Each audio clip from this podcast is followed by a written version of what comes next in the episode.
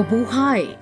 Ngayon ay Martes, Abril 5, taong 2022. Kayo ay nakikinig sa Balitang Pilipinas sa Tagalog.com.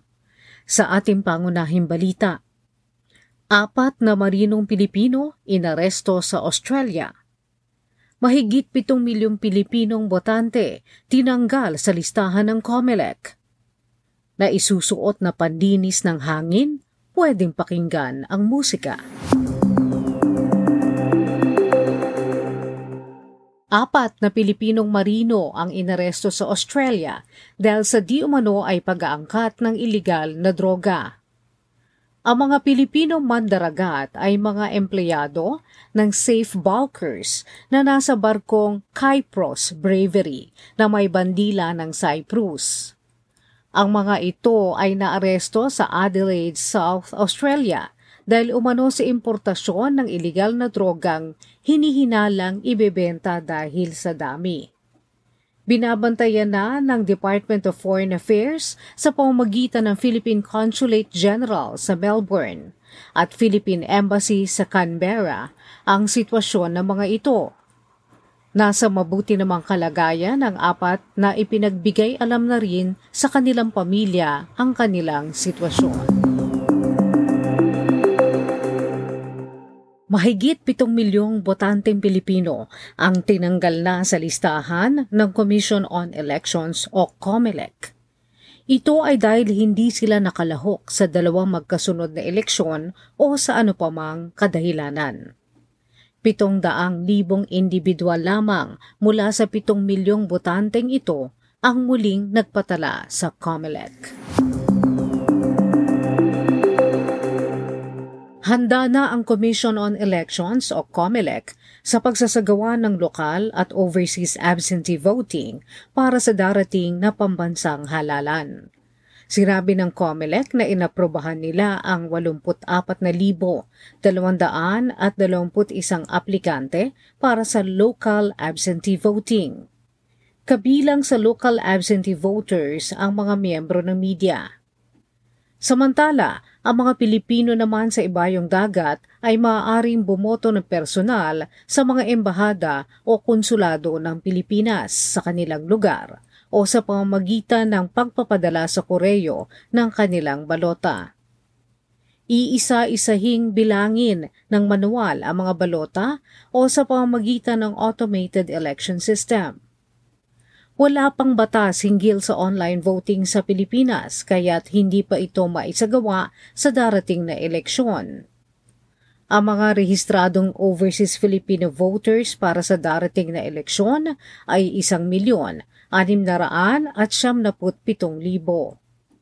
Ang mga local absentee voters ay maaari ng bumoto mula Abril 27 hanggang 29 Samantalang ang overseas absentee voters naman ay mula Abril 10 hanggang Mayo 9. Tinatayang isang milyong manggagawa ang kakailanganin ng Canada sa susunod na limang taon para punan ang seryosong kakulangan sa magtatrabaho. Ayon sa ulat, ang kakulangan ay bunga ng kumukonting ipinapanganak sa Canada at ang paglipat ng mga kabataang Canadian sa malalaking syudad para sa mas malaking sweldo. Kumonti rin ang mga nagtatrabahong may dagdag kaalaman sa ilang sektor na ekonomiya. Ang ilang mga probinsya sa Canada ay pinayagan ng kumuha ng mga pansamantalang dayuhang manggagawa hanggang taong 2024 ang Philippine Overseas Employment Agency o POEA ay binigyan na rin ng akreditasyon ang mga lisensyadong recruitment agencies para sa libu-libong trabaho sa Canada kung saan hindi sisingil ang mga ito ng placement fee. Iniipon na ng Bureau of Internal Revenue o BIR ang mga titulo ng pag-aari ng mga Marcoses upang maibenta ng pamahalaan sa pampublikong subasta. Ayon sa pamahalaan, ang mga kikitain sa subasta ay gagamitin para maipambayad sa kakulangan sa buwis ng pamilya. Sinasabing ang utang sa buwis sa lupa ng mga Marcoses ay umaabot sa 200 at 3 bilyong piso. Tinamaan na rin ng avian influenza o bird flu ang isang barangay sa Magsaysay, Davao del Sur. Kinatay ang 3,000 at walong mga pato sa barangay San Isidro noong Abril 2 para maiwasan ang pagkalat ng sakit. Ang mga pato ay nanggaling sa President Quirino Sultan Kudarat. Una rito, napaulat din ang bird flu outbreak sa gitnang Luzon. Bagaman at hindi kadalasang nahahawahan ng bird flu ang mga tao, mayroon pa ring bihirang kaso ng impeksyon sa tao. Bukas na ang bagong tulay na nag-uugnay sa Binondo at Intramuros sa Manila. Isa ito sa dalawang tulay na pinondohan ng China na nakumpleto ng Department of Public Works and Highways o DPWH. Ang tulay na may arkong bakal ay may habang 600 at 80 metro at apat ang linya ng daan. Inuugnay nito ang Intramuros sa Solana Street at Riverside Drive at Binondo sa pamamagitan ng Renta Street, Plaza del Conde Street at Muelle de la Industria. Mayroon din itong bicycle lane na may reflective thermoplastic road lines at protektadong sidewalk sa magkabilang bahagi. Ipinasara ng Bangko Sentral ng Pilipinas o BSP ang Metro Cebu Public Savings Bank. Dahil dito, limang bangkong may problema na ang naipapasara ng Bangko Sentral ngayong taong ito. Itinakda ng receiver ang Philippine Deposit Insurance Corporation para maliquidate ang mga ari-arian ng problemadong bangko at mabayaran ang mga depositors nito na unang ipinasara ang Rural Bank of Mahaplag sa Leyte at ang Rural Bank of Salcedo sa Ilocos Sur noong Marso.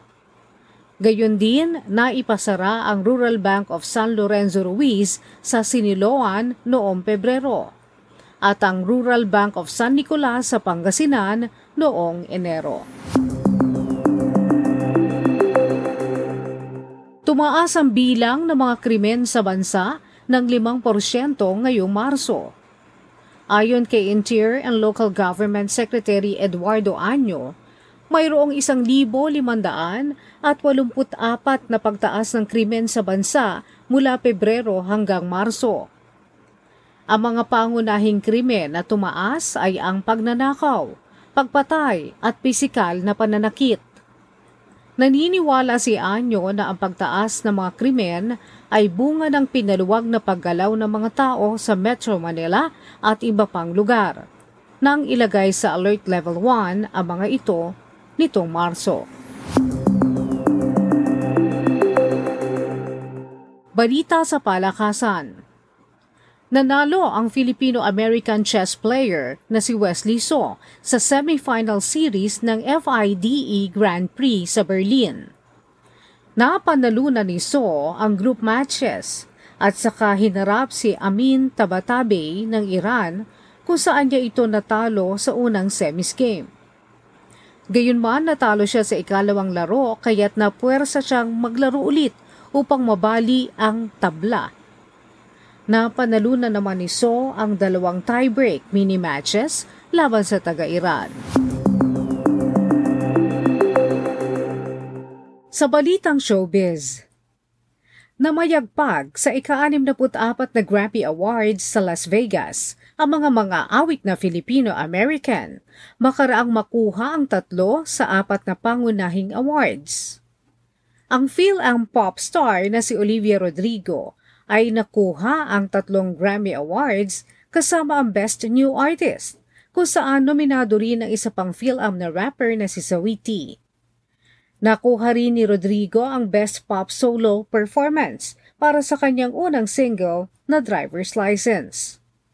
Samantala, ang kanyang unang album na Sour ay nagwagi naman ng Best Pop Vocal Album Award. Nagwagi naman ang isa pang PhilAm na si Bruno Mars kasama ang kanyang bagong grupong Silk Sonic ng Record of the Year at Song of the Year.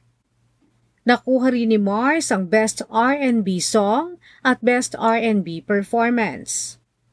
Samantala, ang R&B singer na si Her na isa ring Filipino-American ay nagwagi ng isang Grammy Award para sa Best Traditional R&B Performance.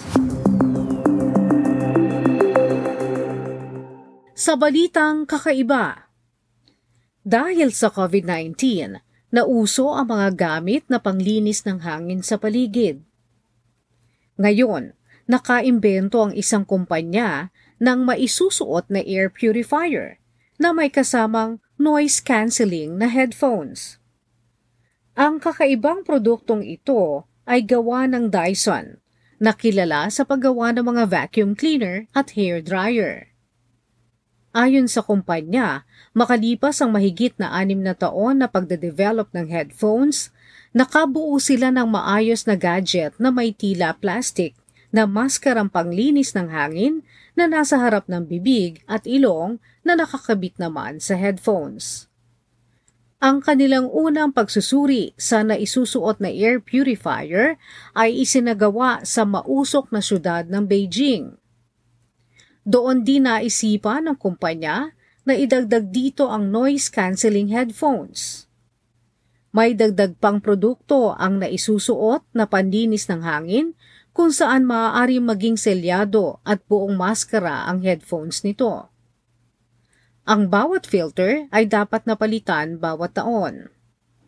Kaya nitong masala ang 79% na porsyentong particle pollution. At yan ang kabuuan ng ating mga balita ngayong Abril 5, 2022 para sa tagalog.com. Basta sa balita, lagi kaming handa.